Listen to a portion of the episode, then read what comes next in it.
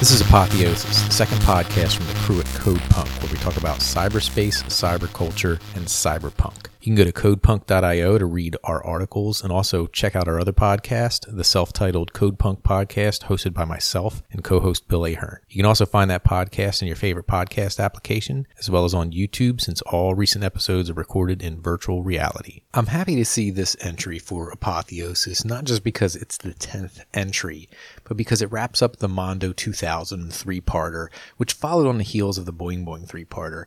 Revisiting both publications slash communities, it just reminds me too much of how the edgier experimental would probably be a more appropriate term.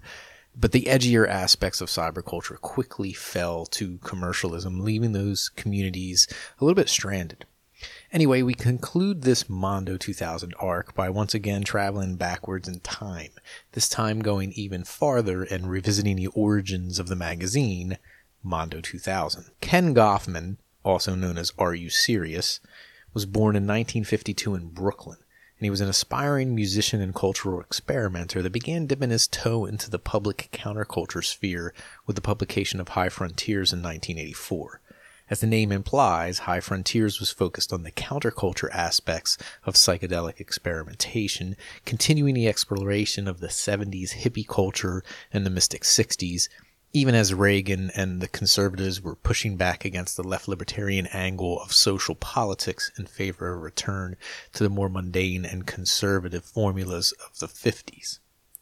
High Frontiers was billed as the, quote, space-age newspaper of psychedelics, science, human potential, irreverence, and modern art. Goffman struck gold almost literally while distributing the first issue of High Frontiers. He would meet Allison Kennedy. Kennedy was the wife of a University of California at Berkeley professor, but more importantly, she was the daughter of a wealthy California family. Kennedy joined the High Frontiers team, eventually adopting the moniker of Queen Moo. It was Kennedy's inheritance that allowed them to bankroll the magazine. As computers began to gain traction, writers and futurists alike explored the natural conclusions of 80s Reaganomics and corporate fealty, married with a highly technical future. Goffman, familiar with Timothy Leary's work on psychedelics, as well as Leary's infatuation with emergent computer systems, followed Leary, as well as the evolving 80s cyberculture, rebranding High Frontiers to Reality Hackers when Judd Milhon joined the magazine in the late 80s, before rebranding once again as Mondo 2000 in 1989. Mondo 2000, R.U. Serious, and this strange band of counterculture writers and hackers entered into the early computer revolution zeitgeist as legendary figures.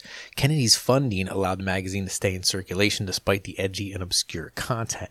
Additionally, Mondo became more than a magazine as the participants began to slowly merge with their alter egos. Kennedy herself was listed on the masthead as Dama Edictrix, basically a play on editor and dominatrix, because everything Mondo had to be laced with sex in some way.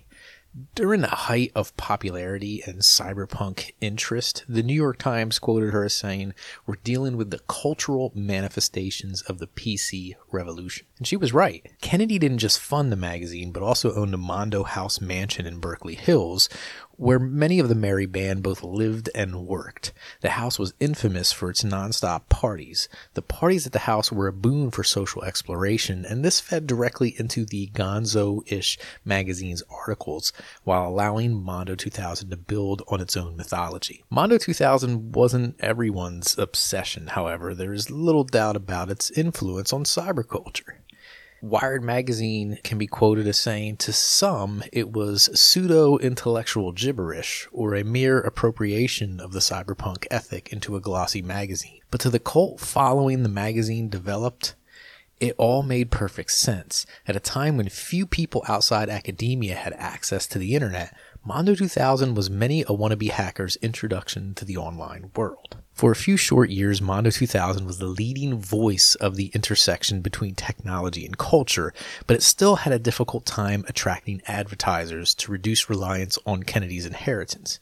In 1993, Wired magazine launched with similar content, but without the pranking culture, self-indulgent personalities, or explicit drug culture.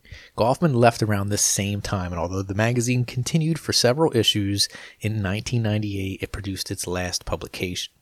and era concluded. Goffman himself continued with obscure projects, personal networking, writing, music, and various editorial gigs, keeping his relationship with experimental drug pioneer Timothy Leary, who was a contributing editor for Mondo 2000.